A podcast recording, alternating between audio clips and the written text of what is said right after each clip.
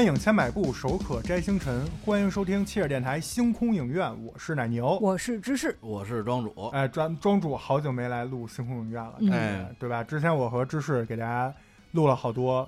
韩剧，嗯，我主要在家看那个纪录片，看的我呀都看灰了，老看宇宙的，看完之后觉得自己操这太渺小了，虫子是吗？算了算了，你有 萤火机会有机会咱们也聊一聊嘛，对吧？科幻的啊，浩瀚的宇宙嘛，嗯，巴斯光年嘛。嗨今年这不是巴斯光年要拍这个 solo 电影了吗？是吗嗯是的，已经海报都放出来了、嗯啊，可以期待一下。哎，为什么说巴斯光年？今天咱们聊的这部就是国产的一个动画电影啊，《雄狮少年》嗯啊。这个电影刚开始上线的时候，就产生了一波，最早啊是产生了一波这个又开始啊。国、呃什么国产天花板、啊，天花板，对啊，炒的特别火。国国国产动画之光，啊，当时什么贺岁档动画电影记录什么之类的，就是票各种的房高，看上。但是后来呢，紧接着哎，又开始有负面声音了。哎，出了很多咱们待会儿可以慢慢聊的一些负面的声音，哎。嗯。这个就产生了一个争议。啊。所以我们为什么选这部《雄狮少年》，也是因为想跟大家听众朋友们一起讨论一下嗯啊，看看这个所谓的争议点到底在哪儿，然后面对这种争议，我们怎么来看这部电影儿。那在开始正式聊之前，还是简简单介绍一下这个剧情。嗯这个剧情啊，非常的简单。首先，它不是任何的神话故事，它是咱们现实题材的这么一部动画电影。主人公呢是一男孩叫阿娟，嗯在广东省某一个地方生活。然后呢，在一次这个机缘巧合之下，他哎，这个在街上游走游游手好闲嘛，看到了一个呃舞舞狮大会。嗯在这个舞狮大会呢，就有一个女孩儿自己一个人披着一个狮头，然后跟另外的一个对儿，然后这个俩人 battle 了一番。battle 一番呢，他就认识了这个男主阿娟，把这个自己的这狮子头就送给他了，他就有了这么一个舞狮的想学习舞狮的一个想法嗯。后来阿娟跟他的两个好朋友阿猫和阿狗一起找到了一个卖咸鱼的阿强，啊关键俩人真的是叫就叫阿猫和阿狗，对，对阿娟、阿猫、阿狗三兄弟去咸鱼店的阿强拜师学艺，嗯然后一起学舞狮。但是后来阿娟这个男主家产生了一些变故，导致他不得不去广州打工。嗯，然后呢，与此同时，在广州又举办了一个第六届舞狮大会。在这个男主一边儿迫于生计要去打工，一边儿是自己的就算是一个小理想，对吧？跟阿猫阿狗一起去参加舞狮比赛之间，男主非常纠结，最终肯定是这都不用说，就是肯定是去参加了比赛，啊，然后就没有了，就这么一个故事啊。这个剧情比较简单，然后也说实话啊，没没有贬义的意思啊，但是真的是比较俗套。嗯，就特别像，就你啊，就复述完了哈，我瞬间脑子里就出了这个唐三藏取经这事儿，人家是不是一师傅 啊？但是有一长得跟猴似的，对有一长得跟猪似的，对，然后有一个就是男主是不是跟鲶鱼似的？对就你就理解为沙和尚嗯。那然后中间这个有有有人脱队，对又回来，最后取真经，是不是这么一故事？是就是非常 那师傅还白龙马，是不是？是不是骑一个？师傅中间还换过马，对，还换过马，啊马丢了吗？马坏了。突然间就哎，原来是这么一故事。对，然后这师傅嗯还近女色，哎，对，是吧哎，叔叔里边长得最精神的，是不是？长得最像人的，是不是就是师傅？这师傅还有点像日本鸟山明大师 嗯，旗下的这种画风，对，那发型，那发型特别日本漫画，特别鸟山明。他们这发型，我总觉得最开始都那样了，嗯后来肯定得咔一下弄特立着，并没有，就并并只有一个预算，有限嘛。对，预算有限连。只有一个，他也不叫弄，他就是剃了。以前刺杀小说家，咱们那个这个国产的一个电影吧，嗯雷佳音他们那个，啊庄主不是跟你讲过吗？嗯那头发丝儿，燃烧的经费，对 对对，吧？所以不那头发可轻易不能剃。剃了是不是个那个不费经费呃，了？可能剃完之后就不费经费了，就对啊没了。本身也没飘，对他没有特别细的干粘细节了都是。那咱们接下来就走进这么一这么一部《雄狮少年》。啊，刀山连载，咦呦！你为什么穿着你那破拖鞋？啊，刀刀锁链在，咦呦，你为什么不去剪头发？啊，刀锁链在，咦呦，你还是骑着你那辆破单车。你老西西，你老西西，你老西西 Part One，名场面。哎，名场面啊，我先说一个，这名场面啊，给我印象最深的就在开场。嗯，哎，开场它跟正片不是一个画风，嗯，对，不是一风格，哎，开场它是先简单介绍了一下舞狮，这画面是水墨风的那种画面，一只狮子从这树林啊奔跑到高山啊，啊，再再后来又奔跑到了这个就人世嘛，嗯，反正就是就没没没画这狮子真真正生长的这草原，反正没去，是。都在不不是自己生长的地方。呃高山根本应该不会有狮子的啊。然后从山上下来之后，就变成了舞狮，然后开始介绍，呃，南狮和北狮之分，然后提到了黄飞鸿。黄飞鸿是咱们对舞狮应该是，呃，关联性最强的这么一个对对，人物狮王争霸。对，然后还出现了，最后出现一个人影儿，一手托着狮头，然后一手背后还是那种清朝的大辫子，就是黄飞鸿的这个剪影的这么一形象。对，这个旁白就说说咱们要提到黄飞鸿，黄师傅怎么怎么怎么着，然后最后说，呃，我们故事的主角儿啊，并不是他，然后就进入了正常的动画。但是整个前面的这个，呃，水墨风的这个画风，我还是非常喜欢的，整个的特别写意这你看的是国语呗？啊。对，我看的是粤语，嗯黄西服。对，黄粤语西服粤语更有感觉，哎，就更有当时那个，因为本身黄黄飞鸿就就是在东嘛，广东对对，佛山嘛。对他这个粤语，哎，那个配那个解说，我我不知道你那个国语版的配音是什么一就是个嗓音，就是普通话的一个很很很正常的一个粤语版的那个嗓音是一个那种有点儿就是烟酒嗓啊，啊沙哑那种，哎，再配上粤语，再那么一说，就跟说书的似的，啊就是就南派的那种，一下那味儿就出来了。因为正好我看的黄飞鸿就是国语版，然后瞬间就觉得嗯，俩匹配上了。嗯，合理合理。我这边觉得，呃，名场面的呢 是，其实是一个比较俗套的剧情，哎但是那一瞬间还是让我有点感动。就是刚才说，阿娟他们好不容易跟阿猫阿狗拜了这个咸鱼强为师，开始了艰辛的练学习练练习舞狮的过程。但是呢，家里突逢变故，哎，对吧？然后迫不得已，迫于生计，他必须要去广州打工，然后他们就去送他嘛，有一个离别的戏。离别以后呢，就把这个阿娟送上了车，送上车以后呢，还给他带走了一个狮头。对，然后阿娟就把这个狮头放在车上，坐着车离去。在这个场景下，你能想到什么？就是一般就是会好朋友追车嘛。我啊，我当时想的是这车这个狮头多占地儿啊，我当时想的这公交车这门儿多大呀？怎么进去的？我以为会有一个多少半小时多卡卡着卡不进去没有进去了就。是，进去你给人一给他一念想，你给带钥匙链儿什么的，进去得了，不是他还当时他还是让他练，让他练的，让他练。然后我当时就想到了追车嘛，就比较俗的剧情。但是他这块儿我为什么还把它选进名场面？因为他不是直接就追车，说什么啊你要就不要忘了舞狮，嗯咱们在比赛见，要坚持不是啊而是在这个镜头里一直是坐在车上的阿娟，嗯，没有就是车外面他们的好朋友去追他的这画面。但是这个时候非常关键的一个就想起来了，就是这鼓点儿。哎，对，鼓点儿，就是舞狮的那个鼓点儿一响起来，哎呦，当时我就被触动了一下。果不其然，是那个阿阿猫玩命骑着一个三轮车，嗯阿狗在上面敲鼓，然后他们这个师傅阿强在那儿在那儿简单舞了两下舞。了两下啊。最最核心的还是这个鼓点儿，因为对咱们反正咱我是在家看的嘛，我没有去电影院看。这个如果在电影院看的话，有这个鼓点儿响起来，这个触动肯定是不一样的。嗯，所以这个是我的一个名场面。我觉得，嗯，为什么要有就是阿狗这个人物在？就是他真的是舞狮鼓点儿是一个非常重要的，非常重要的一点，它绝对不只是一个伴奏，它嗯绝对是一个甚至是有点儿就是带节奏的这么一个状态。对，所以在车上离别的时候，鼓点儿先响起来，后切镜头，这个操作我觉得挺好的。因为你要如果鼓点儿跟他们追车的镜头同时出现，其实我就没有那么受触动了。嗯，因为他这块还有一个师傅最后跟他说了一句话嘛，说嗯只要心中有鼓点，你到哪儿都能，就是你到哪儿都是雄狮，都能舞起来。你心中无马，眼中自然无马。哎，嗯没少看，呃 没少看反正都是麻豆那嗯那片儿的嗯对嘛，对吧？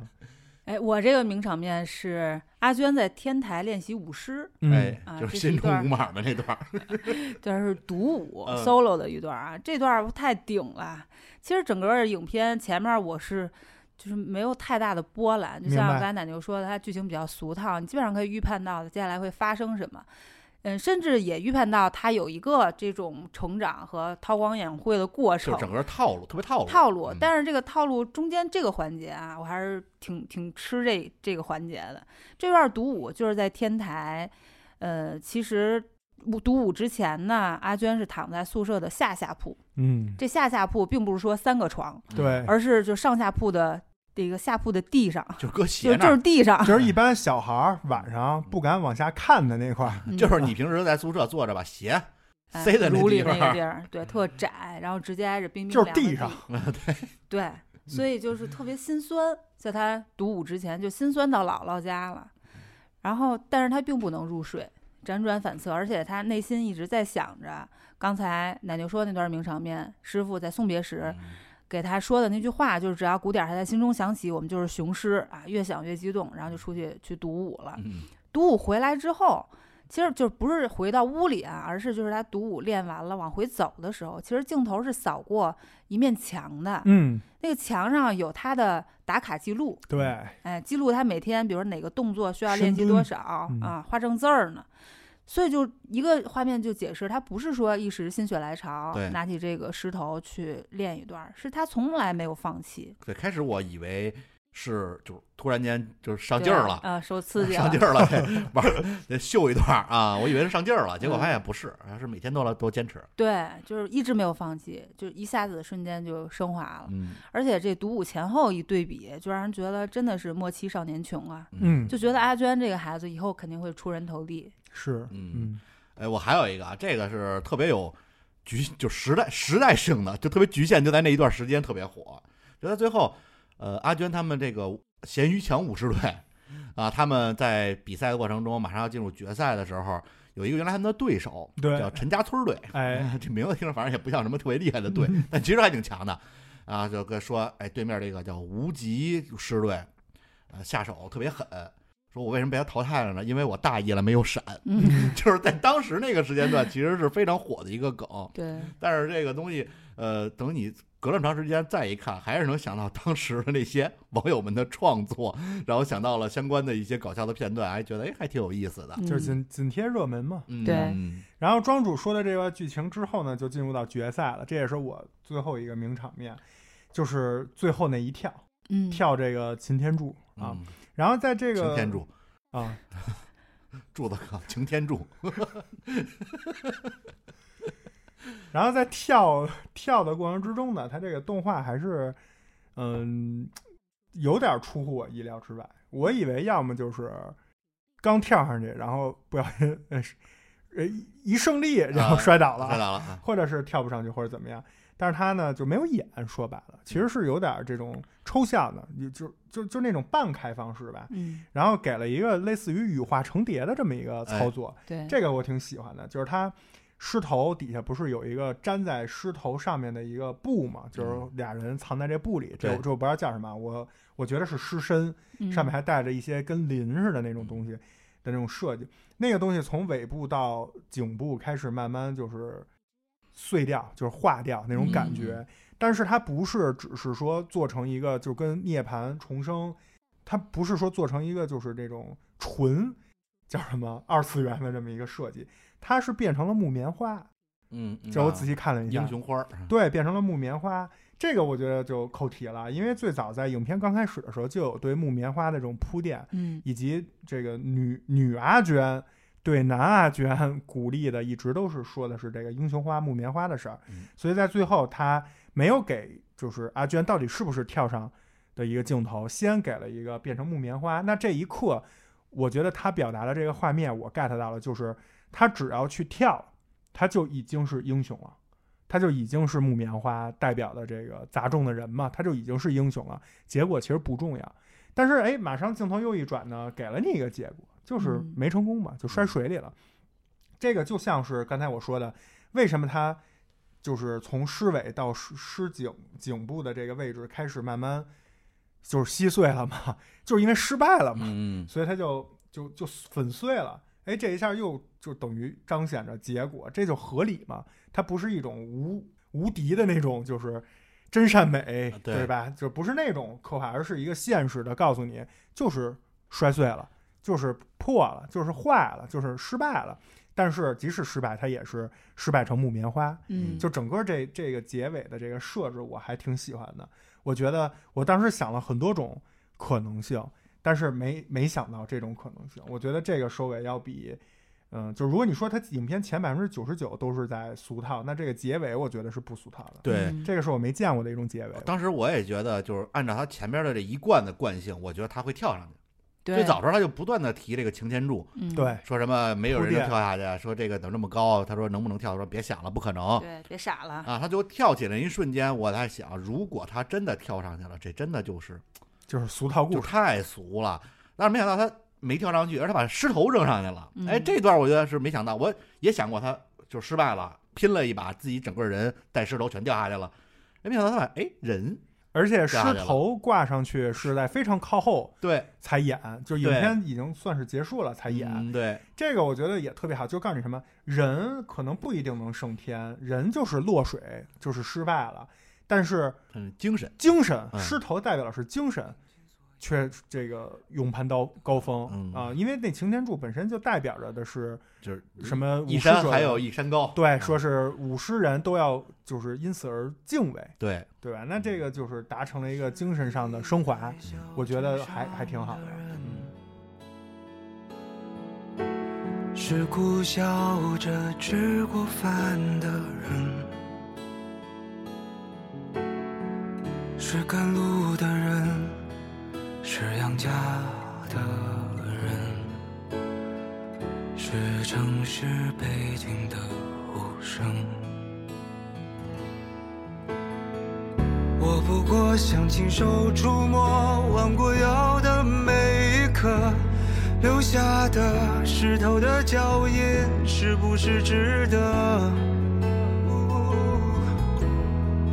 这哽咽，若你也相同，就是同路朋友。之所有顶天立地却平凡普通的。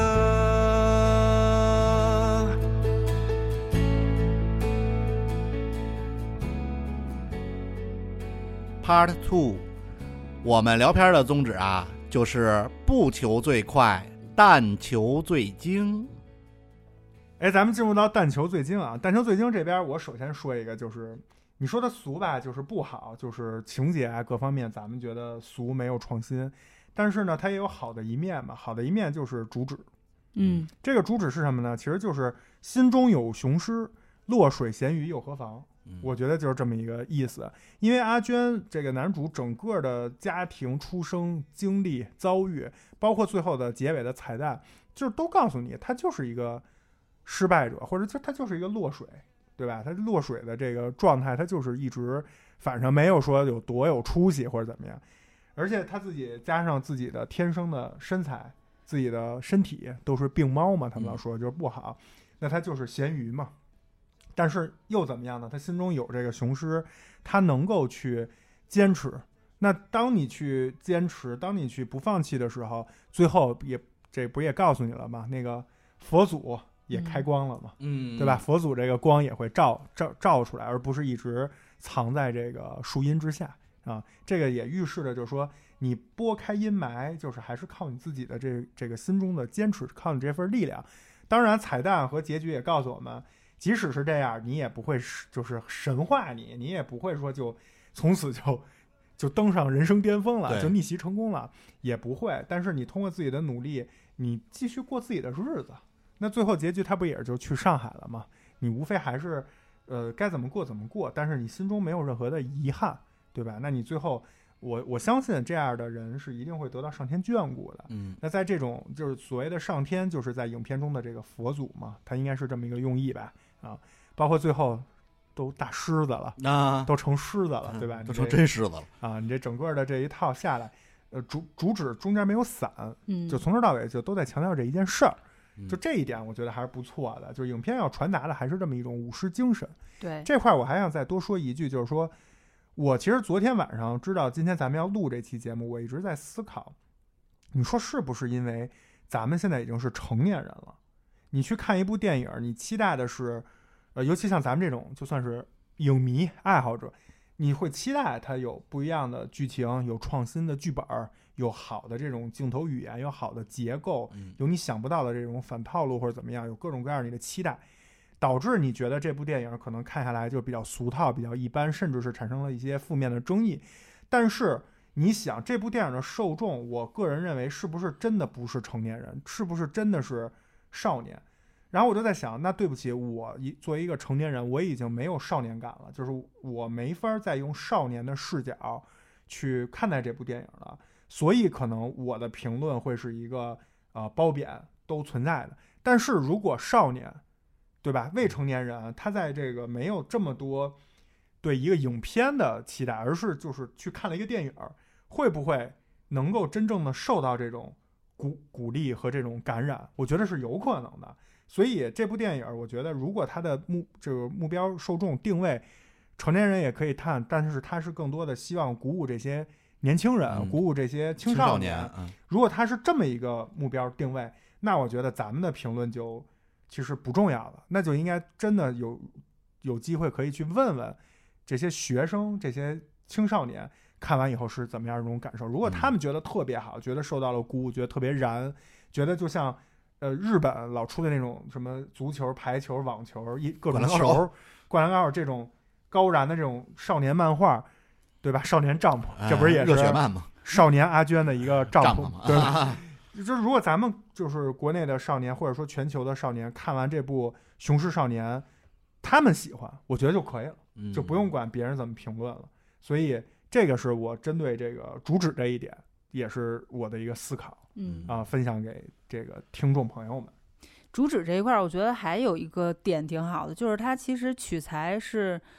中国人口最底层的一波人，就是父母是去城里务工的工人，然后留守儿童，跟着老人一起生活，是非常现实的反映出来了这个现状。至少我觉得还是具备一定的，虽然它不是说通过这个改变到什么，但是通过这个电影能够让你看到真实的情况是什么，它其实也具备一定的人文关怀、人文价值。哎，对，而且你刚才是这个知识说到这儿，我突然想到，嗯你说这电影是不是响应咱们国家号召啊？啊，你看啊，十八岁打工，嗯，而不是去，是不是？哎，这是不是 ZZZQ？嗯，这真是成年人 对是不是是？角度啊。然后说到这个电影里面最触动我的点，其实相反是那些古诗词，哎，有就 有这么一段儿，就是嗯其实也是阿娟落寞嘛，就是不管是他的生生存现状的妥协啊，还是他内心的一个追逐梦想过程当中，他总有那么一个抛物线最底的那个点。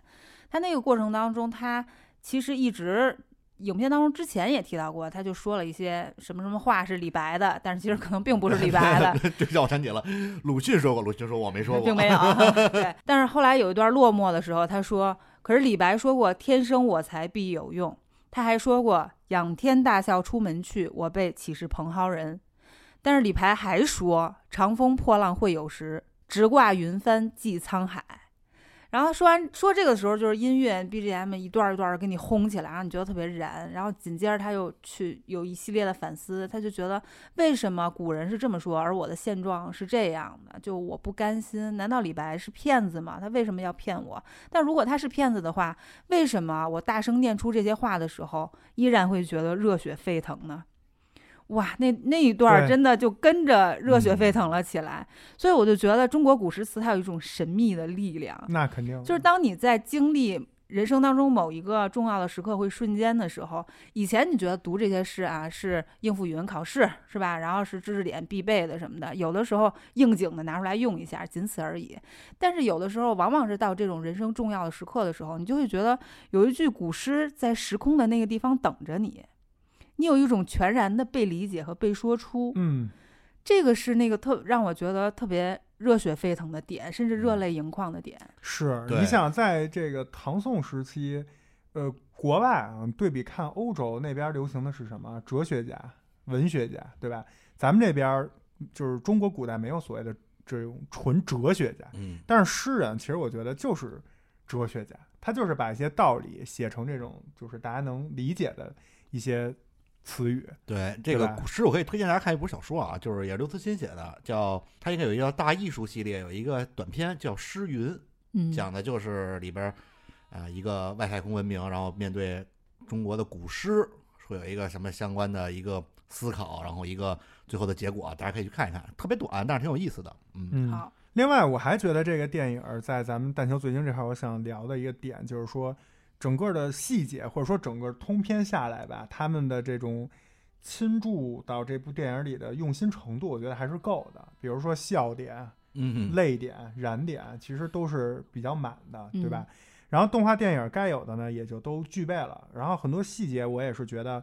其实不加上也没事儿，但是加上以后觉得还挺好的。比如说阿狗能吃，嗯，对？吧？阿狗能吃体现在哪儿呢？你们有没有关注到他们老去那个人家师母家蹭饭？嗯阿狗的那个饭碗比别人都要大。嗯，就这些点，其实小细节，小细节，但是中国的这种动画电影儿，我觉得真的是是是要一步一步关注这个细节才能成长起来的。嗯另外还有我忘了，好像是咸鱼强还是谁啊？还是他们那个那儿有一老小卖部老大爷，就是他拿那个水杯，拿着烟夹着烟，然后放水杯的时候，一蹲那水杯有一个烟灰哎，掉下来，就这一下我就觉得细节满分。嗯这个真的是你不能说细节不重要，因为你一个电影就是无数个细节构成的啊，你不能只有关键剧情、关键细节，嗯，就是暗示恨不得给那个。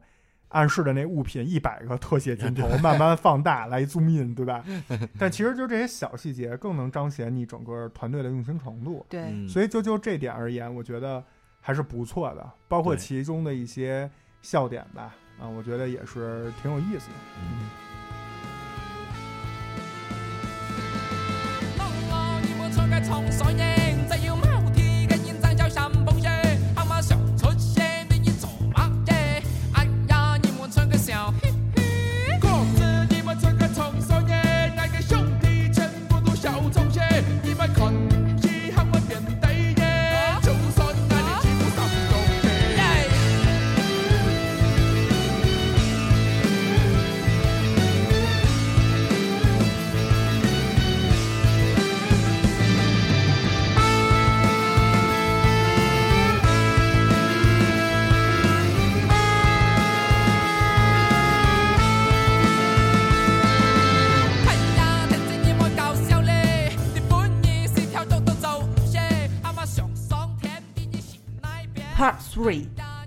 你行你上啊！我上就我上。哎，咱们这个刚才说了说这个《雄狮少年》嗯它其实在就是我刚才说那一句话说啊，就《但求最精》那块儿，就是就制作还是可以的，嗯就制作上很精良是比较精良的啊。然后我们刚才也说了一些名场面，就是它整个的设置上还是不错的。但是这部电影之所以后来随着它上映的时间越来越长，大家慢慢看的人越来越多，反而出现了一些负面的争议。这个就让我当时就觉得有点问题。问题在哪儿呢？是这样的，如果一个电影上来就是赌，对吧？一半一半，买一半好，买一半黑，嗯，用这种所谓加引号的黑公关、黑炒作，把自己的热度炒上来，后来再慢慢洗白，这个是一般电影操作的一个就是套路，你就能看出来呢，这个是他自己设计的。嗯，但这电影呢正好相反，哎，就上来呢口风一致，好评，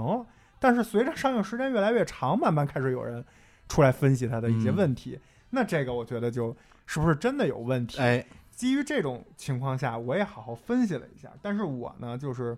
还是就着电影本身来说吧，因为场外的很多信息我也是去看了，但是因为本人最近一直在沉迷于玩狼人杀，对吧？嗯 我作为一个狼人杀爱好者，对吧？基本素养告诉我不能场外，不能贴脸，嗯所以我就聊电影里头的问题。电影里头，我觉得第一个问题也是让我觉得这部电影现在网上评分还是很高的，比如八九分这样一名状态。但我其实给这部电影打分呢，就是五星电影，我只给了三星，就是还行。三星的它那个官方评论叫还行。对，嗯我为什么扣了这两分？真的是，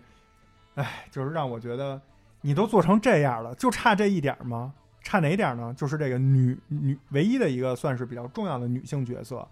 就是女阿娟。嗯，因为咸鱼强的老婆阿珍，包括男主女那个男阿娟的妈妈，其实在我这儿肯定是不是主角嘛。嗯那我觉得这个女阿娟应该是主角呀。上来我靠，电影刚开始就很神秘的一个神秘狮子出来，一个小一个单人去去打一个就是那种就是大大大猛男，嗯，然后跟男主阿娟相识，就巧巧遇相识以后，俩人来了一段自行车追逐，最后又跑到一个非常唯美的地儿，来了一段这种就是对吧？打开心扉给鼓舞，啊，给你来引路人，还给我玩一个日本情书那个男女主同名的梗，啊，嗯对吧？藤井树，男女主都叫藤井树，对，我觉得这点就没这个必要。男女主都叫阿娟，嗯你都给我铺垫到这儿了，我就觉得我操，这肯定这阿这女阿娟得得牛逼啊，这以后得得得得有伏笔啊，关键时刻得救她呀。得得得出来推她一把呀！对，嗯结果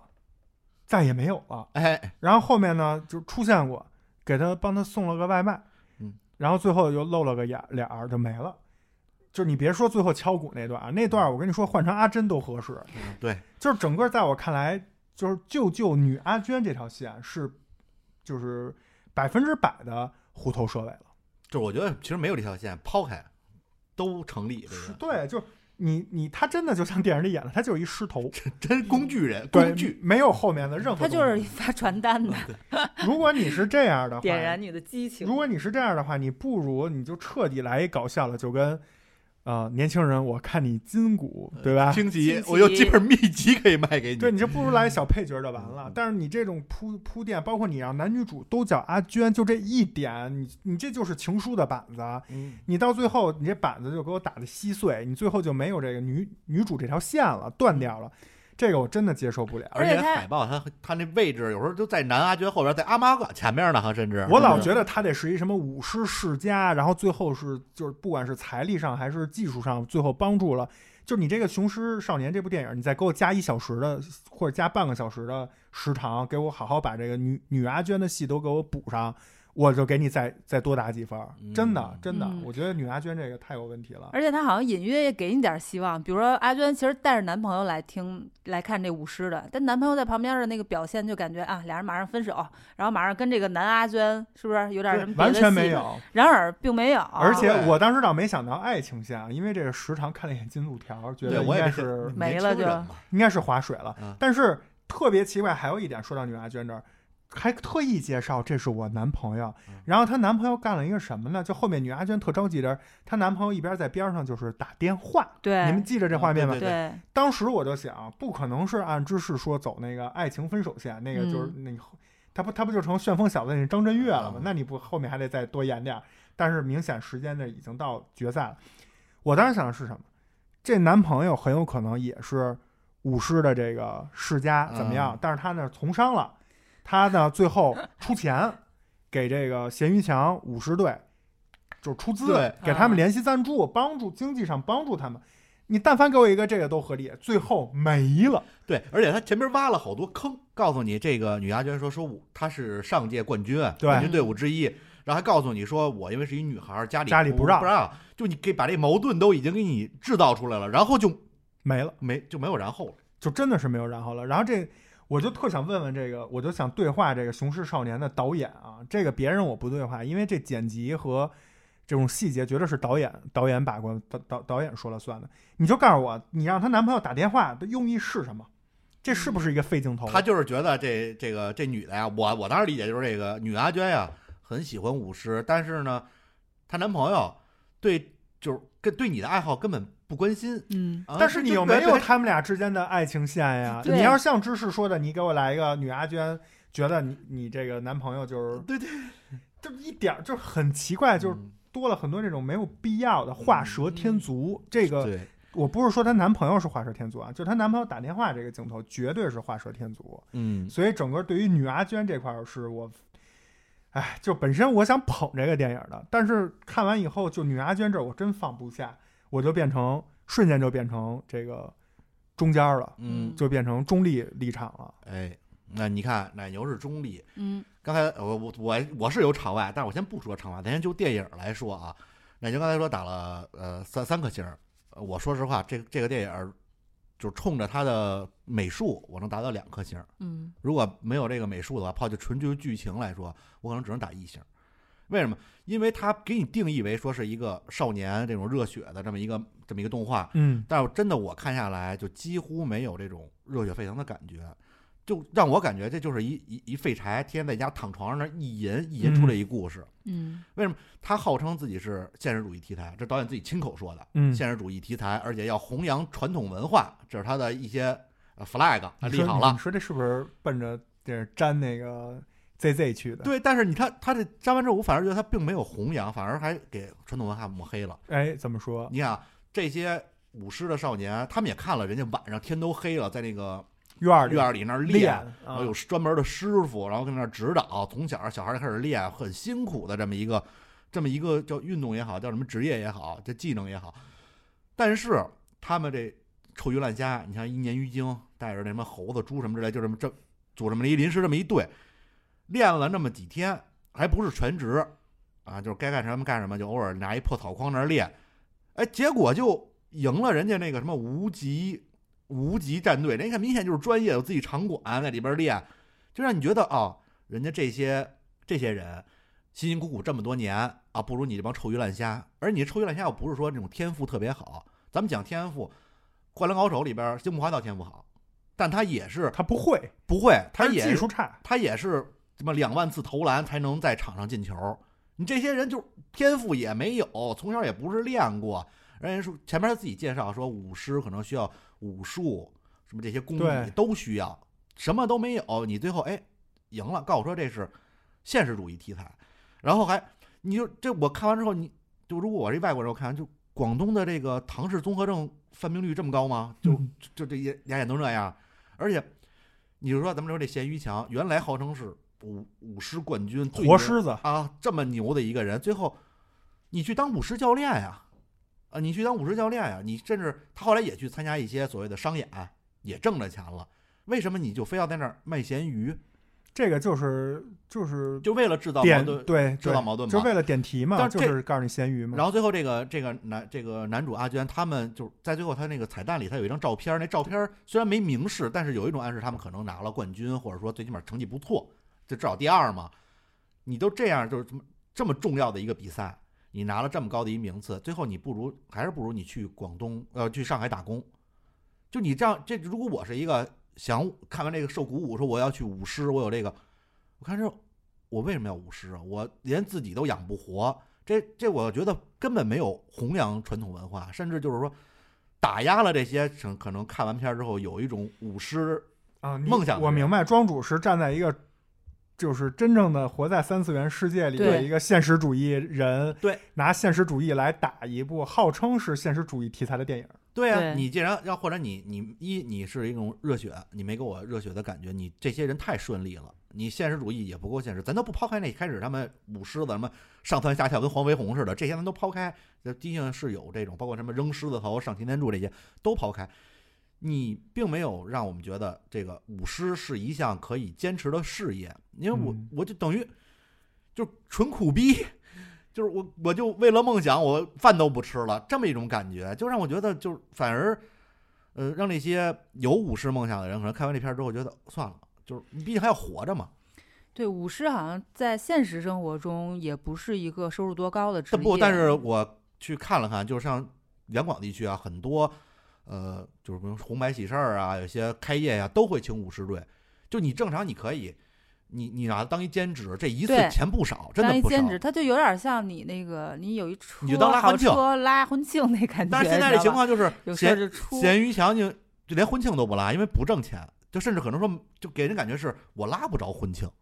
就我有一车我拉不着婚庆。我明白庄主说的这个，其实说白了是什么呢？就是影片为了就是给你讲，这是就是算是啊，咱没有别的意思啊，就是算是底层人群的这么一种翻身，给你一个希望。所以他把整个的，包括他们村里那些恶霸那对儿，其实看着也特特特嗯就特脸脸谱化，对他把这些东西都弄得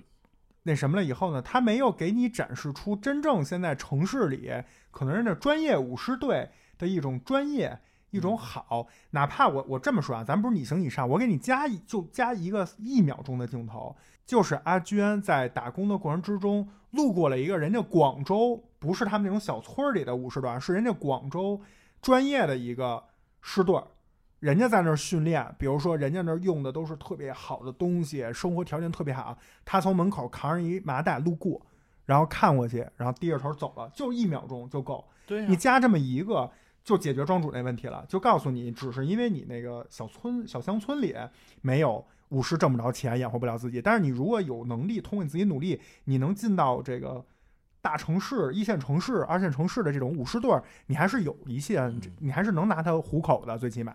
哎，其实加这么一个镜头就解决了，但是没有，对，所有队儿都感觉特别不专业。最最好的一个硬件条件的那个，就是他送外卖的那个队儿，嗯那个队儿还给你一种是玩地下那种感觉，就是感觉一个阴暗的这种角落工厂对，然后就是里头感觉是一堆那种就是黑暗势力，嗯弄上涂鸦什么的，就感觉特神秘。那些人心眼儿还特坏，嗯，你这一下就让的，就是整个电影里表现出的武士队就没有一支是光明磊落、正大，然后不会说去联合起来去欺负别人，然后就是从头到尾就没有那么一个正面形象。对其实也可以有，就是那个女孩儿，就是那个女阿娟，比如给你再讲一下，女阿娟小时候看她爸，他是武士世家，他爸他们是怎么代表，比如说这个地区参赛夺冠，然后怎么他们家那女孩不都开上车了吗？对，而且还其实你加一点这种镜头，就能给大家一个真正就像庄主说的，给舞狮就是弘扬一下，嗯告诉你今天你去舞狮依然能挣钱，依然能活下去，对，依然能养家糊口就可以了。但是这种镜头全没有，嗯，对，我都能想到我刚才说那俩，你是不是觉得这这还行？，对你你你得得给，就是你让觉得在这儿。舞狮这个事儿不是他妈一个就是养养不了家糊不了口的这么一个这么一个技能，而是能让你在坚持梦想的同时，你你当你达到一定水平，不是说所有人你是个会舞狮子的就就就就能。就能挣钱，但是最起码你当他他已经到了那什么第六届什么什么舞狮大会，这应该是非常高水规格的这么一个水呃比赛，拿到前前两名的这么一个队伍，你靠这都吃不了饭，你就而且这个第六届这个，我我个人也是有一槽点的。其实我这点是比较偏向于站庄主这个观点的，就是说，你如果不行，你就写一个，比如说电影刚开始写一个什么一九八三年，嗯这样呢，你既避免了很多你怕后面有人喷你，对吧？你也就是说明了当时舞狮就是多么不容易，这个这项运动能坚持到今天。但是你不写，你不写，你来一个现实主义题材，那我可不就是带不到今天吗？我带不到今天，你告诉我今天舞狮广州那儿刚第六届，嗯那什么意思呀？就是说这是一个比较没有市场，嗯，对吧？没有这么多人关注，就一公园儿，随便大家就进去坐一坐，看一看，而且连门票都不需要。那规格你看就跟他妈，我还以为那一预赛呢，就直接就争冠军了，就很对快结束了，你在荔从入围到冠军半天，荔在荔湾，对吧？靠靠臭脚，对荔枝湾，你就整个这个东西弄的就是靠抽奖，对，就让人觉得，就第六届就感觉这规模，你你比如你弄一第一百多少届，你讲究嗯传承，嗯都能就是你如果是第一百多届，那不用说，能他妈办一百多届，绝对是有市场，绝对有商家赞助，有这个有广告收入，那嗯你这个你这个职业就能当成职业去养活自己，就像庄主说的。但是你这些都没有，你来第六届，你这 感觉就是玩票性质。这个电影是不是也是想表达一下，就是这个男阿娟追逐梦想和与现实妥协的一个不断的追求这平衡？因为其实他在最后也有一个小的生活质量的提升，从睡地板变成了睡下铺。那毕竟开始他说你咱们去咱上海打工，是因为有一个双倍的工双倍资对对，就是没有解释清楚是因为打工还是，但是我觉得即使像这种啊，就跟有些男孩学中国武术一样，你说中国武术你真的学成什么样，你才能靠它为生，过上体面的生活也不一定。但是呢，它就是一个中国元素，一个深植于你内心当中的一个一个就是热血的东西，要去学，然后 get 这个技能，所以他可能想停留在这个。所以我跟你，说，我觉得问题出在哪儿？这部电影就是我刚才说那观点，这是你说的这个，我同意。但是如果要是这样的话，你就给我做成成人像的，你就把女阿娟这条线给我补上。你你现在做的这个就是半成人像，半青少年像。嗯青少年不需要这些，不需要知道什么现实妥协，不需要知道钱，他们还没有进入社会，他们只上学，他们完全可以就就燃就完了，就鼓我就完了，不需要就是像我像庄主分析什么后面你能不能靠舞狮为生都不需要。如果你做成青少年像，如果你想讨论这些社会问题，那你就做成就是给成年人看的，他就是两边都放不下，最后问题就出现了。而且武术，你看武术有练好了之后，有开武馆的，他们就以你你比如说咱们中国什么武术什么长拳类冠军开一武馆，肯定有人去。他们就已经是在舞狮，因为广东两广地区是舞狮的大省，就其实他们主要聚集在那儿。他在那儿的比赛中拿了冠军，就基本可以算是全国冠军了。这样的一个人都不能靠这个为生，那你还是跟武术是不一样的。所以庄主的意思还是说，就是你要想打现实主义，你就做。对，你要但是你就告诉我不是现实主义。你这样让人稍微就是聪明点人能往下推一步，就反而是自己就是对，打自己脸了，有点这意思，对对对嗯我再说一个，嗯你行你上啊哎，就是我先举一个具体的例子吧，这样大家就是如果看过的话都能知道。就其中有一个剧情是男主剪头，嗯啊，对吧？男主一开始是一个西瓜西瓜盖儿，然后他嗯那个武士队那个恶霸还说说你还拿一个西瓜在这儿 当那个狮子在那儿舞，你里头本身就有一个西瓜盖儿了，对吧？然后他给最后剃成了一个就是圆寸吧，嗯类似这种。就这个点真的不好，不好在哪儿？不是说剪头不好，是单纯时间点放的位置不对。他如果放在他最后在大城市打工之前，对吧？削发明志嘛，一般。嗯或者是你放在比如说那个，就是你最后在到底是我是疲于这个生计，还是在追逐梦想之间做一个选择的时候，比如你见完那次女主，一次转折点，哎，见完那个女阿娟，你自己有了一次新的这种心理的成长嗯，叭，你去剪个头都合理。或者你咸鱼翻身，开始就是正式练的时候剪都行。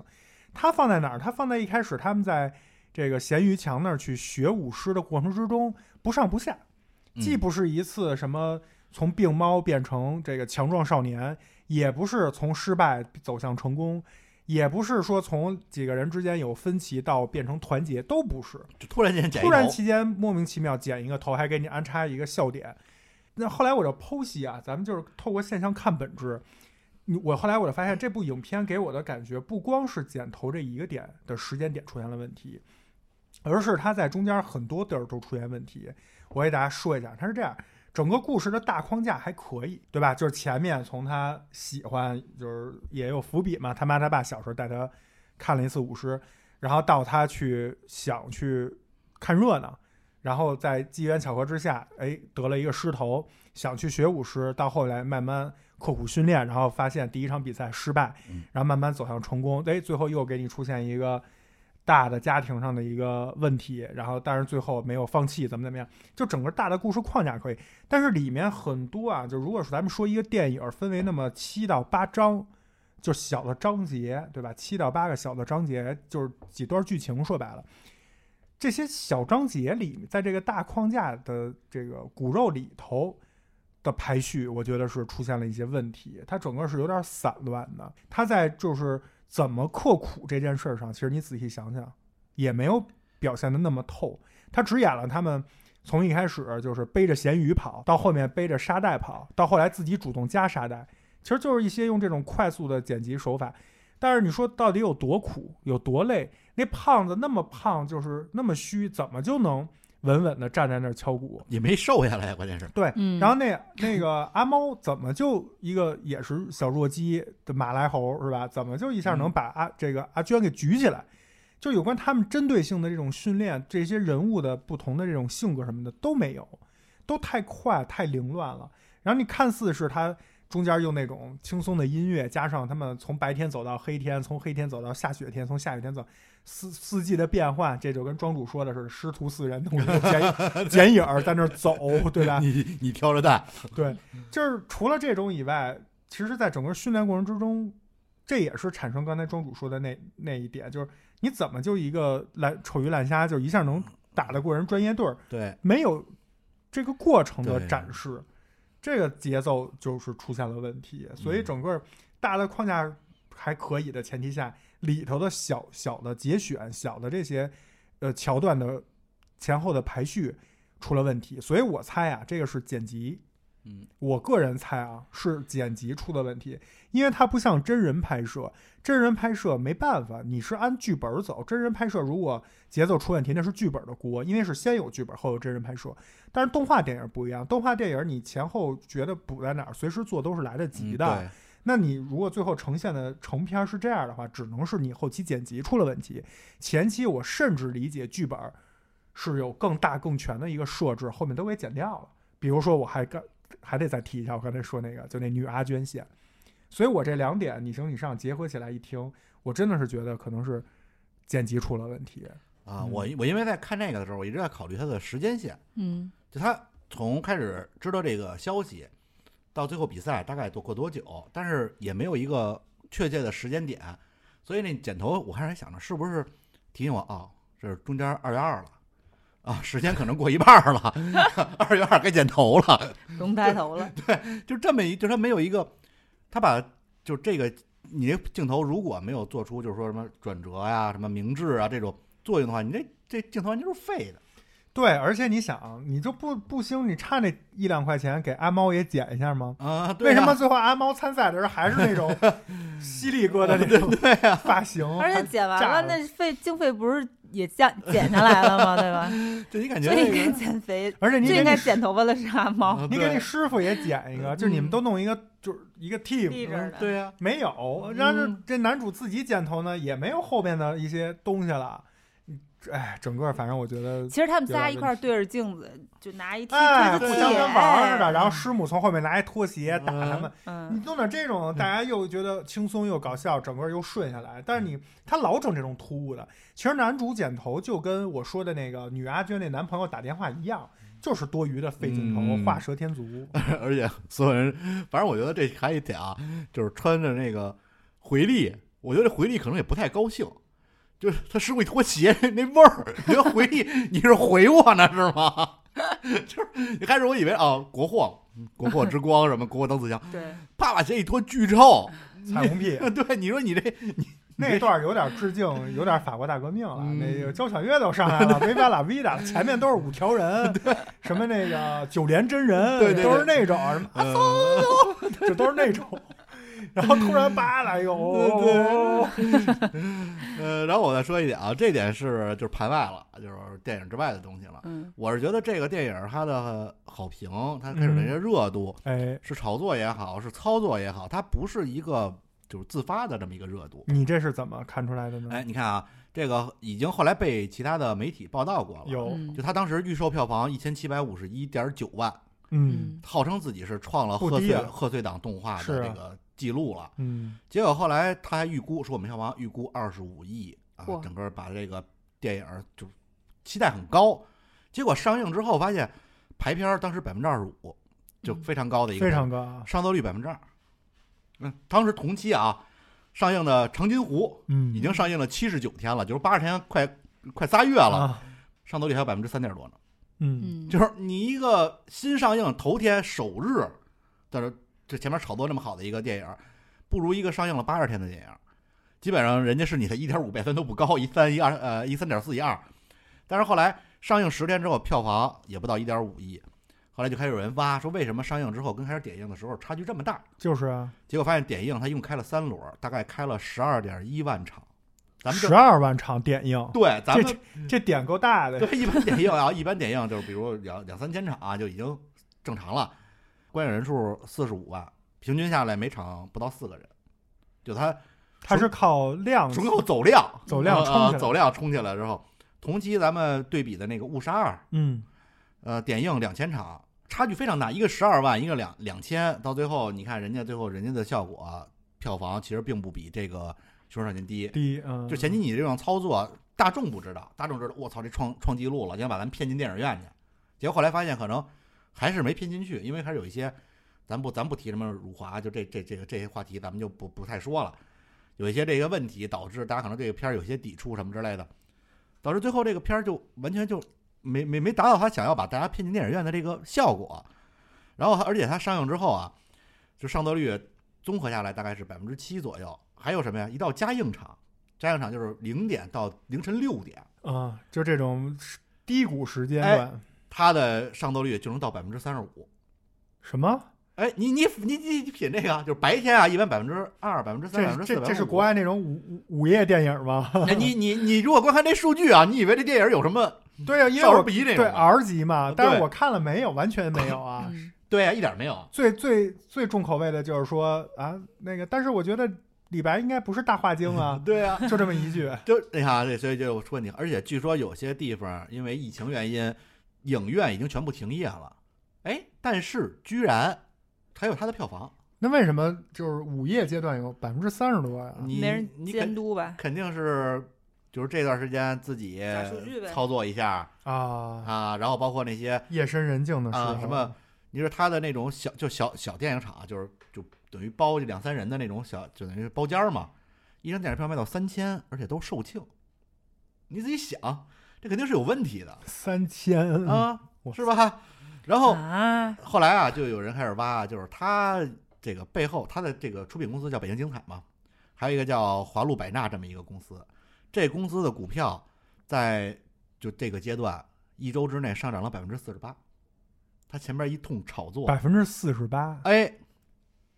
一周之内涨百分之四十八，那你没跟着买点儿？我哪知道啊？你不是发了？我哪知道啊？然后要是你买了，你也花三千，嗯你请我们俩都去看去，咱最后都能赚回来。我跟你说 这点成本不算什么，对呀？然后这华路百纳就是北京精彩的母公司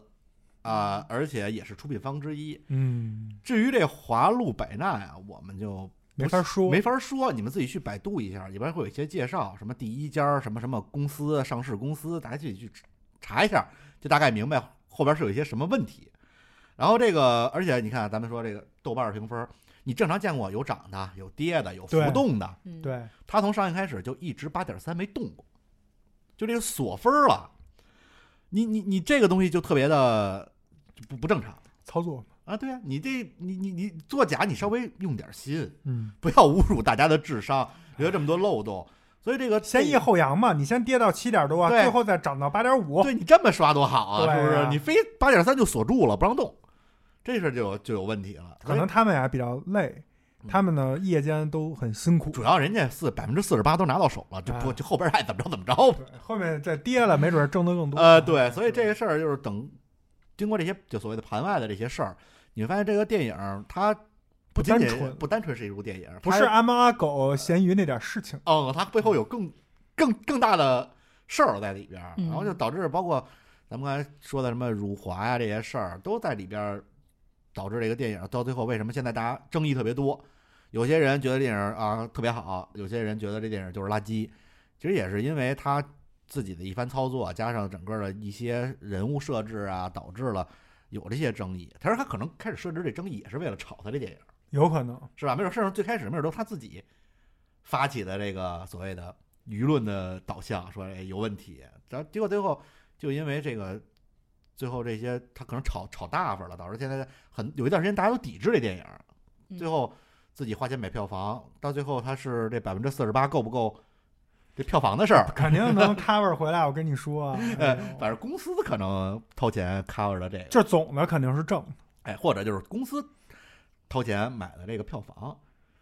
持股的人是谁就不一定了，谁挣了钱就不一定了。所以这背后的故事，我觉得都了解之后，你觉得这电影它的口碑就完全是操作出来的这么一个高分电影，就就让这电影更在我心目中啊，会有一些嗯觉得不太好，对，他就不是，就感觉我被玩了，嗯，我被当韭菜了，其实有点儿，我要被他前面那个吸引，说。因为之前这部电影上的时候，我还跟你俩说过，我说这电影还特火，而且当时咱们在有一个呃书影推荐，忘是几月份的时候，我还推荐了这部电影，嗯就说什么时候大概上映，今年会有一些动画，这个讲舞狮的，估计会很好。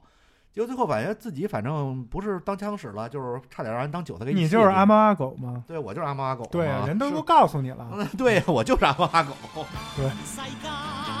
世間是否知山最高？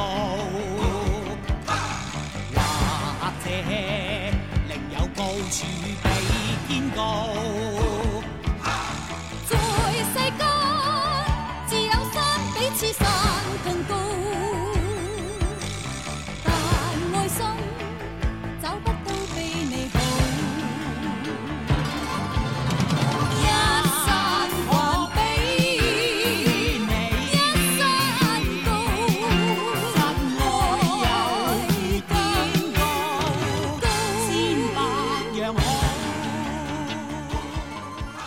Part Four，星级指数，哎，咱们星级指数啊，我先来打分儿。咱们刚才说了这个不好的，也说了好的，对吧？那咱们再来再再来看看从打分儿这个角度看看这个电影的一些不同维度的视角。嗯，首先那就是画面嘛，画面我这块儿给的分数还是比较高的，我给了八分儿啊，八分儿。我来说一下这个加分加的点在哪儿。嗯首先就是我觉得啊，这个有一说一，就是自然光用的真的是非常好。我给大家讲一个我印象特别深刻的片段，就是在影片刚开始的时候，男女阿娟因为意外相遇，然后俩人骑自行车逃跑，逃到一个地儿以后，下了车以后，两个人往前走，是一个侧面的一个镜头。然后这个女阿娟把身上的这个狮子头慢慢摘下来，这一块儿那个侧脸的阳光啊嗯，透过就是红色的开满了花儿的这个树，其实后面也知道了，嗯。就是那个木棉花嘛。对，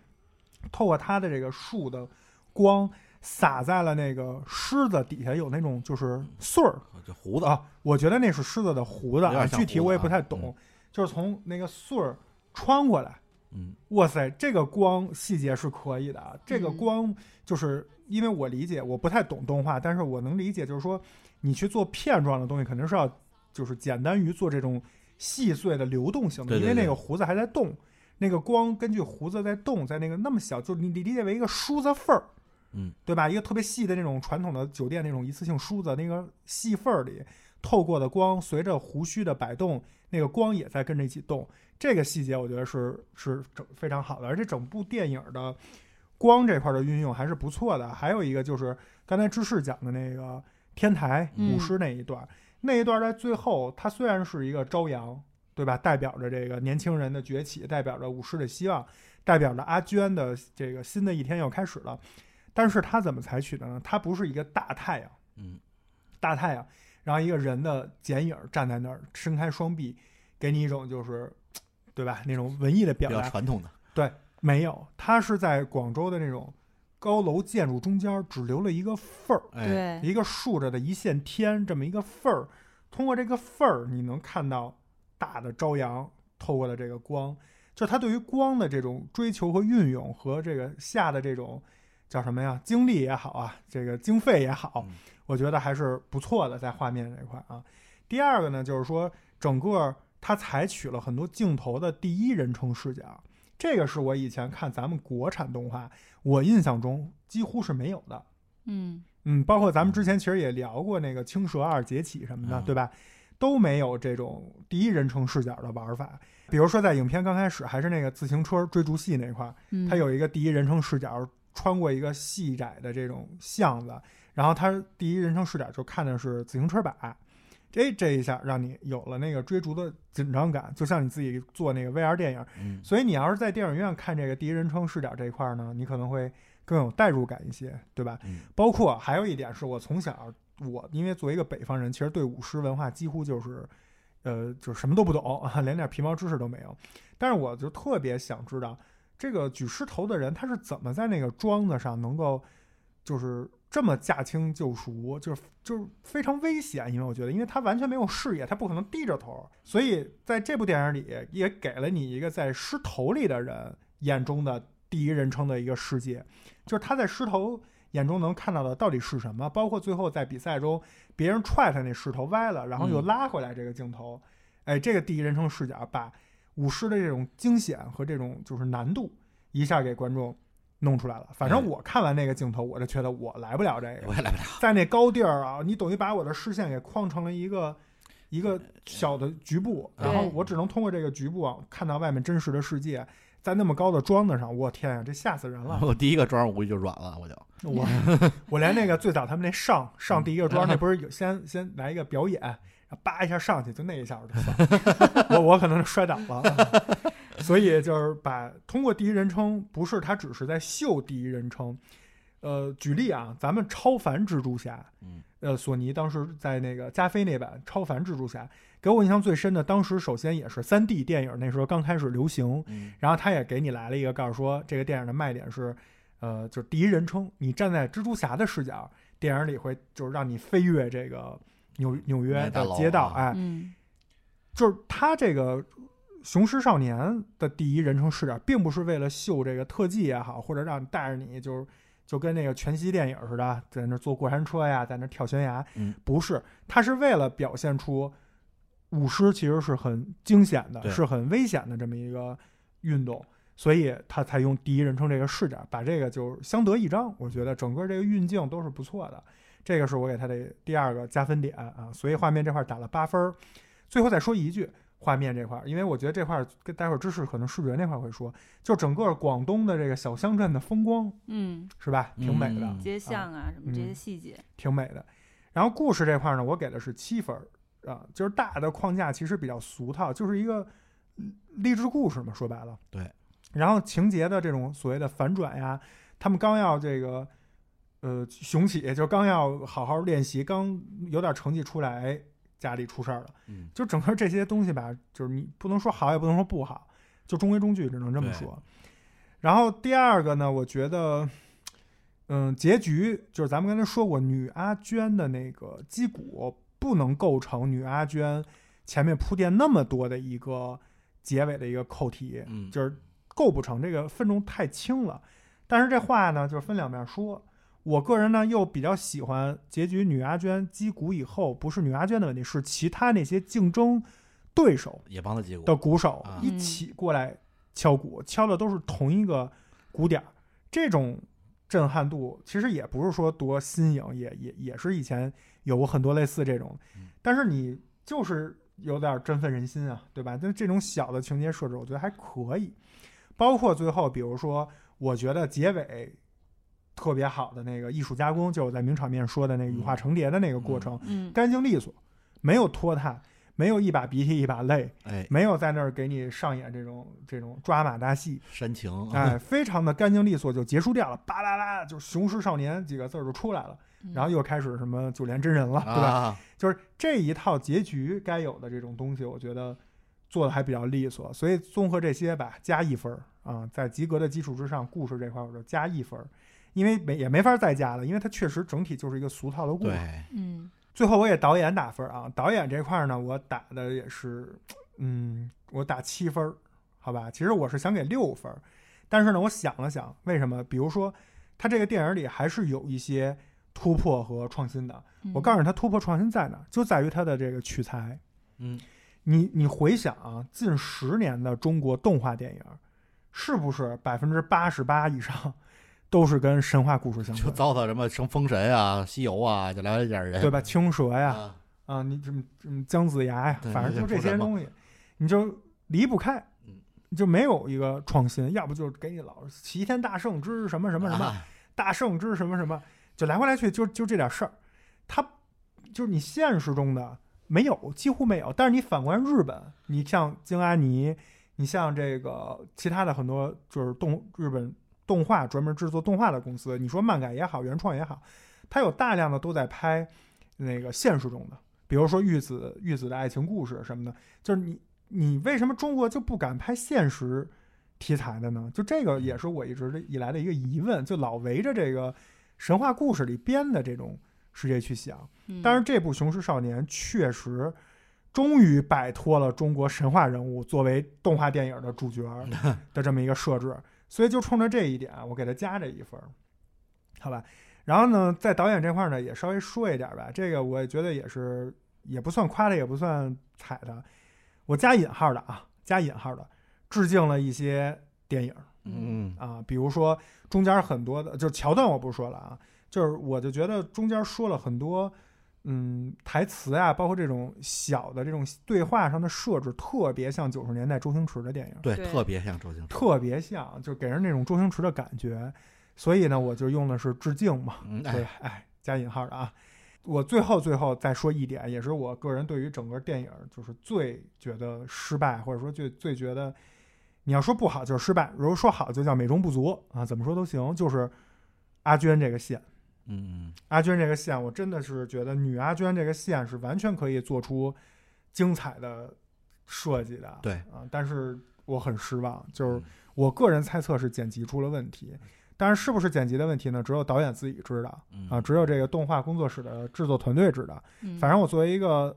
观众，我确实也去看了你这个电影儿，该夸的我也夸了，该说的我也说了。但是就阿娟这件事儿，绝对是他们专业上的一个失准，这个事儿是不接受任何其他人反驳的，是一定就是失就是失准，就是没做好。有点画蛇添足的感觉，你还不完全你还不如没有呢，是吧因为我？还挺期待那个阿娟那个角色的，嗯，嗯，好吧，这块儿就是我奶牛对《雄狮少年》的打分儿。下面我来打分啊，视觉也是八分，跟奶牛的那个画面其实分数是一样的啊，有点儿。可能大家都比较喜欢这种画风。首先，我特别喜欢中国画画风，这里面因为雄狮的题材，所以中国元素也是拉满了氛围。嗯，包括其实整个狮头，它给了很多次的特写，没错，呃，但是我印象深处，印象最深刻的那个特写呢，还是就是它，呃，一边狮头是掉落的，另外一边石头是完整的，这么样的一个特写。因为它除了狮子的那个中国元素摆在一个这个大屏幕前，还看到了狮子里面阿娟的那个坚定的眼神。其实它有一个小的人物弧光设计在里面，当然这个吧，我只能说之前的一些国外的漫画，经常用是吗？戴面具的那一 拨人，啊经经常掉一半儿，经常会掉一半儿，给你一个这种，嗯，然后包括天台，刚才奶牛说是一线天那场戏，其实除了从楼宇的缝隙之间给了一线天的这个光，在天台上舞狮子的阿娟的那个狮子，它底下那穗儿其实也都跟着闪光，是的，透过就是阿娟的背影这么去看过去，非常的美。另外呢，除了这个中国元素拉满呢，这片儿里很多生活化的东西也是让你觉得细节满分。比如说他们这破拖鞋呀，然后什么这种街巷店铺，嗯包括阿珍手里的茶缸子上那喜字，嗯，那个花儿吊词儿什么的，都挺就是源于生活的，很精致。就是他他这个思思考的很精致的啊，设设计的就是细节还是挺满分的。另外还有一些画面，比如说他们一次一次的被那个呃寺庙的那个老头儿骗，那个山东人，那老跋山涉水啊。老师，我以为在山东呢，不是老头儿，可能自己确实是不是骗他们，是 真的自己记错了。他就是一种那种搞笑的嗯。你记着，咱们小时候看过一漫画叫《乌龙院》，哎，就有点那种，有点无厘头那种对对对对。对对，嗯，然后他虽然是他不管是印象不记得了，还是他骗他们，反正屡次的跋山涉水，这个自然风光也是挺美的。它有一点像那个宫崎骏的《龙猫》，姐妹俩在那田间野地跑。还有就是印象很深刻的一个画面是他们的师傅刚拿到，就阿强刚手接过来那个海报，海报嗯是发光的，是吧？那个不也是吗？周周周星驰，周星驰啊、嗯啊，大致敬。然后整个就感觉特别少林足球，是吧？嗯然后包括那种光的折线的通透，然后什么狮发、狮子毛发的飘逸，这一会儿庄主应该会讲到。反正它嗯技术性还还有一定的技术性，甚至技术性我觉得比戏剧性都要凸显那种。我我说到这儿，我广也插一句，就是那个他带他去了一个好地儿，就骑着那破摩托，嗯，然后到了一个地儿，然后那摩托散架了。对对这这特别日本漫画。嗯，然后进去以后就是那个狮子头，嗯有那什么黑张飞，啊，对是，吧？他点评了几个，呃，刘关张赵马黄，哎，就是看着那个真的是嗯还挺有挺有那个劲儿。对，嗯，但是也有点缺点，比如这个剧里人物的眼白，我觉得特别一言难尽。就是你正常日常的光线下看是还 OK 的，因为毕竟还是青少年嘛，他眼睛还是很清透的。但是比如说阿娟已经住到下下铺了，那么黑的环境，他那么黑的面庞，但是眼白巨白，我不说了吗？那就是小孩儿晚上不敢往下看，对啊，一看阿娟就在那儿看着对呢。俩小黑眼不合理小白眼儿呀、嗯对，嗯，然后男演员其实主要指的是男配音啦，是给的七分。嗯，这个就是简单的来去评判呢，就是你基本上能够通过配音，你闭上眼睛，基本上能分出来谁是谁。不仅是嗓音，更多是性格特点，比如说像阿猫愣头青，然后什么傻乎乎的形象，然后也有懦弱的、不服输的，包括阿娟，她其实成长过程当中，从那种有一点懦弱，然后有点自卑，然后到经历了家庭的变故，变成一种坚定的声音，我觉得还是还是还 OK 的。这块我想说一个啊，就是他一开始去找阿猫，阿猫不是在树上吃香蕉的吗？就是就猴嘛，他就是给你啊这个、这个象征。嗯，但是他一下来，我一看，我说我操，这不小夫吗？然后我马上跟咩咩说：“你别告诉我待会儿再来一大胖子，是不是三人组？啊，又这嗯反正就是 要不就是《西游记要不就是机器猫嘛。然后音乐是给了九分，呃，音乐我还是挺喜欢的。嗯，就是相信大家也都能听到很多熟耳熟能详的这个 BGM 啊。这反正这戏我觉得文戏就靠喊口号是吧？就是那种 slogan 形式的，什么嗯心中有雄狮。然后如果这口号不够呢，你就来个古诗来凑；古诗再不够呢，就音乐来凑，对吧？对，但是我觉得合适的音乐还是能给整体的电影拔高的，对，那歌词儿完全就是跟电影配里一样，特别配，嗯。包括就是纯音乐的 BGM，像配乐像那唢呐，嗯然后鼓点儿是，九连真人嘛。啊，对啊，嗯，也是非常生猛的少年气息，对是吧？？这当时庄主，咱们第一年聊月下的时候，啊庄主说的那个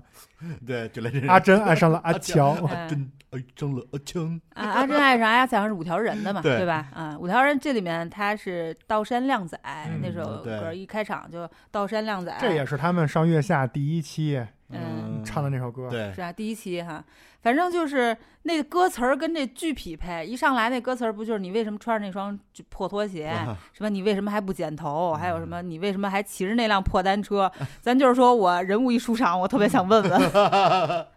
就说留守儿童吧，那不能有干干净净的留守儿童吗？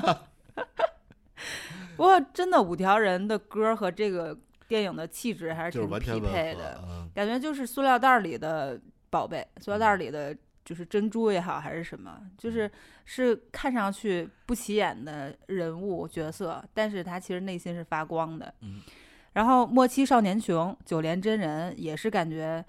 跟这个电影特别的高度的匹配，配上阿娟那个热血沸腾、热泪盈眶。我以为他会配一个那个黄飞鸿那个男儿当自强的，啊，它里面有一个，有有一有一小段儿吧，好像，嗯，但是不是他用的是那个金庸的那个，啊，我看的粤语版啊，罗文的那个，他用的是那个雪山飞狐的那个歌啊啊，对，是他们练在那庄子上练练习的时候。啊，对，有一段儿那个也是，就是一下子感觉致敬了，呃，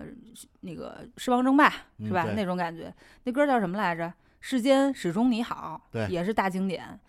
然后还有毛不易唱了一首《无名的人》，就王毛不易也特别适合唱这首歌，这种歌啊，就是那种像诉说一样，就感觉像在说话。哎，我玩这个，我说这这个合不合适啊？但我就特别想说，我看嗯着就有这种感觉，就是凤凰男啊，有没有这感觉？就从电影到配乐到整个就是嗯，就是或者这么说，就这部电影主的主角视角，未来如果成功的话，哎，对，就是凤凰男嘛，就是没飞起来这个，这属于对吧？嗯然后毛不易这个歌就是，且跟其实你仔细看这歌词，跟刚才两首歌都差不多，感觉就是量身定定制的这么一歌，就是无名的人啊，车来了，无名的人啊，别回头，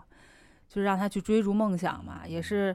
如果要是同样的就是经历的啊，就是这种人这种观众还是挺有代入感的，能够唱到心里的。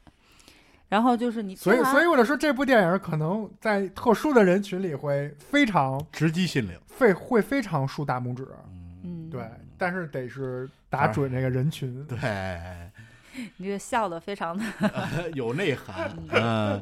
呃，我来打分啊，我这这个刚才芝士打了男配音，我女配音我就不打了，就是因为这咱们说了，那女阿娟出来这这也没也没说什么戏份。其实他师母倒说了不少话，但是相对来说还是少，我就不打分了。扫扫左边那三个抽屉，对他师母确实是有那种，呃，就是就是嘴刀子嘴豆腐心那那样儿。他有点像叶问里那个熊黛林，嗯就是不要打坏家里的东西，扭头走了。对，他是有那个有那个劲儿，但是还是相对来说太少，就不打分了。然后主要打咱们打这个动画效果。原来我本来想打八分儿，但是后来打了七分儿啊。咱们说为什么？因为这部《熊出少年》其实从场景建模来说，呃，值八分儿。就是这些刚才咱们说的这些小镇啊，这些房子呀，包括那狮头的那些细节啊，嗯以及就那个胡须，就咱们所谓我不知道是不是叫，咱们也不知道胡是不是胡须啊，嗯那些很细碎的毛发的飘动，包括他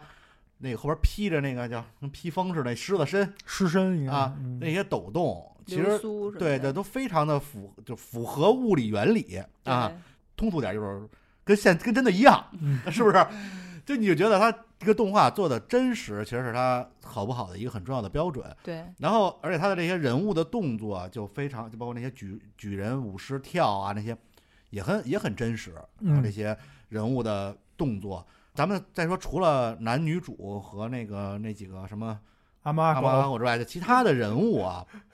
建模没问题。啊有的师傅他师娘，师娘长得挺漂亮的，嗯也有可能是被那几个衬的啊。反正就是总体来说，除了这些主角之外，我真的觉得能打八分。就是它嗯是一个很完、很完，不能说完美，很很高高标准的一个动画电影。对，那个阿猫他们被霸凌的时候说，哎，他怎么知道咱们叫阿猫和阿狗？长成这样不叫阿猫叫，我以为叫阿猴就不赖了。但是为什么后来我扣了一分？就是实在是这个主角的人物建模，它根本不符合人类的生理特征。你见过？就咱不说这小眼睛什么吊着的，是不是辱华？是不是魔魔方大厦？你就说这俩人这眼距，你见过哪个眼距能能到那样的？舒淇，舒淇眼距也到不了那样。你你就我舒淇，你你礼貌吗？我我可我可能看完了之后，可能也想什么呃鲶鱼啊、鳄鱼那个，也就那样的动物。咱们之前聊那个《雪中悍刀行》，嗯，李庚希，李庚希，李庚希李安是眼距也到不了那样，大小眼啊儿他，也到不了那样。你仔细，你可以去比划一下，他估计他俩眼之间啊，大概能放下三只眼睛，嗯，就是他的眼距非常宽。呃，然后咱再说那个那那阿猫，那整个就一山顶洞人，你见过哪个人类的这个下颌骨能凸成这样？小夫嘛，就特别小夫。对但但是他而且他全程没睁眼，嗯只有一次，就是就是那谁忽悠他参加比赛的时候，他问他说有奖金吗？他说有嗯，让他把眼睛睁开了。我我说哦，原来这人眼睛能睁开，我以为是一盲人呢。关键，而且他啊，如果你所有的人物都是这风格，你说我动画就这风格，就咱比如说那个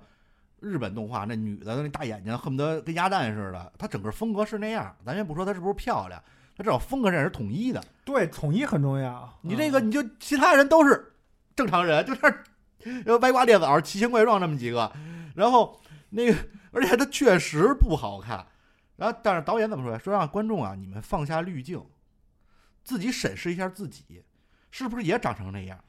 我就想知道，就是导演，你能不能把你家照片放出来？你看你的家人是不是长成这样？就是你不但侮辱了我的审美，还侮辱了我的人格，你知道吗？就是他那个，我能看出来是有点想、嗯想描绘广东人的那种，就是比较就是秀气的长相，但是他那个稍微确实，他不是秀气太，夸张了，他有点丑化。对，然后而且那山顶洞人，你像见着女主那照片还流鼻血了，嗯，就怎么会有这么漂亮的女孩呢？这可能就是咱们物种不同啊，这个审美可能不太一样。就是他反正我自己认识一些广州的女性朋友，长得都很好看，对呀、并不是他刻画的那种。你你你你看师母，就是咱来说师母，师母长得就很好看，包括这个男主阿娟他妈，他最起码是一正常人，是吧？他爸也躺床上，他爷爷都是正常人，都是正常人，怎么就能生出那么一个来？就是你都不是反祖能解释的，你都跨物种了，所以我觉得这个 就已经侮辱了观众的审美。其实我是很想，甚至侮辱了我们的长相。说你看看你自己是不是长那样？就是我其实想扣更多分儿，但是如果客观来讲，它确实是主角团跟整个的它的画风是不搭的。嗨，其实你这么想，就是你要不是为了做星空影院，你要只是看这点儿，你也不会去看那些导演采访，嗯你也就不会用不用被恶心到。这不就是为了工作吗？对，这不都是为了咱们这七十电台吗？所以这么想看来啊，我最后综合客观一点啊，就是这人物确实丑，扣一分儿，我也打七分儿，然后没有改编，我所以就打一项，打七分儿。嗯，那咱们本期切尔电台星空影院《雄狮少年》的星级指数是七点六分儿嗯啊，七点六分儿啊，七六。润滑油啊。嗯，还其实比比比我想象中高。嗯，嗯是这样的，因为它这部电影我综合来说吧，就总结一下，就是好的呢也比较明显，有问题的呢也比较明显，嗯所以我就说他是不是其实打的人群是想打青少年？你做成喜什么喜羊羊和灰太狼之框出未来，就是你要做成这样，我就真的我都我我我连看都不看。但是他感觉又想打什么国漫之光，又想给你往这方面去引，那肯定是成年人成年推向成年人市场的，而且他是其中选的这些歌。你什么的，这很成年向嘛，对吧？对，所以我就觉得他的问题就是导演没想明白，这对这片儿的定位，不管是受众的定位，这这部影片本身你采取的这些元素、这些笑料、这些燃点，就是定位都不准，都是一半儿成人一半儿青少年。青少年的燃点跟成年人的燃点肯定也是不一样的。对，所以我们看完觉得，刚才我跟知识说有几个点还挺燃的，那小孩未必觉得燃，那小孩可能特别喜欢燃的，我们也成年人可能也没有那种少年视角了。所以我就觉得，中国的这种动画电影，如果想就是以后走得越来越远，还是要把这个定位给定清楚，而且不要再反复就是这部电影为什么最后能得七点六？我我在我这边，我真的是给他抬了最少两分儿，是抬在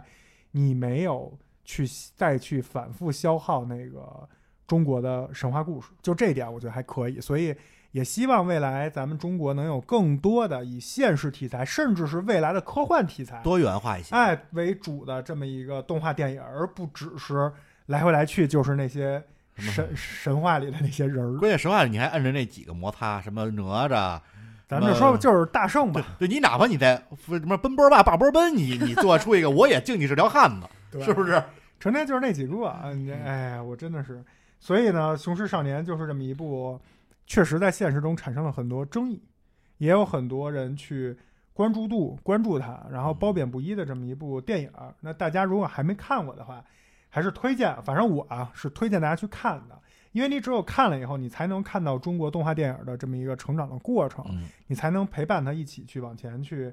期待未来有更多的，就像我们刚才提到了，无论是呃古代的题材、现代的，或者是未来科幻的，我觉得都可以拍动动画电影。中国的这种题材取之不尽嘛，对吧？没有必要老磕那几个。然后，如果您已经看过了的话呢，也不知道我们这期聊的您觉得怎么样？是不是也说出了您一直觉得哎心中想说出的话啊？如果没有说出也没关系，对吧？加入我们的切尔微信群，哎，就可以畅所欲言，跟切尔的主播和切尔的粉丝一起来讨论。怎么加入呢？很简单，就是关注切尔的微信公众号“切尔 FM”，在每篇推送的文章底部有切尔课程表，上面有二维码，扫描二维码加主播微信，就会把您拉到切尔的听众群，哎，好吧？那咱们这期这个《雄狮少年》就聊得差不多了。嗯，如果大家去看的话呢，就祝您观影愉快啊！然后我们之后的节目呢，在春节之后也是正常恢复更新了。每周三是我们的生生不息，每周五是我们的星空影院。其他如果有更新的子电台或者一些加更的节目，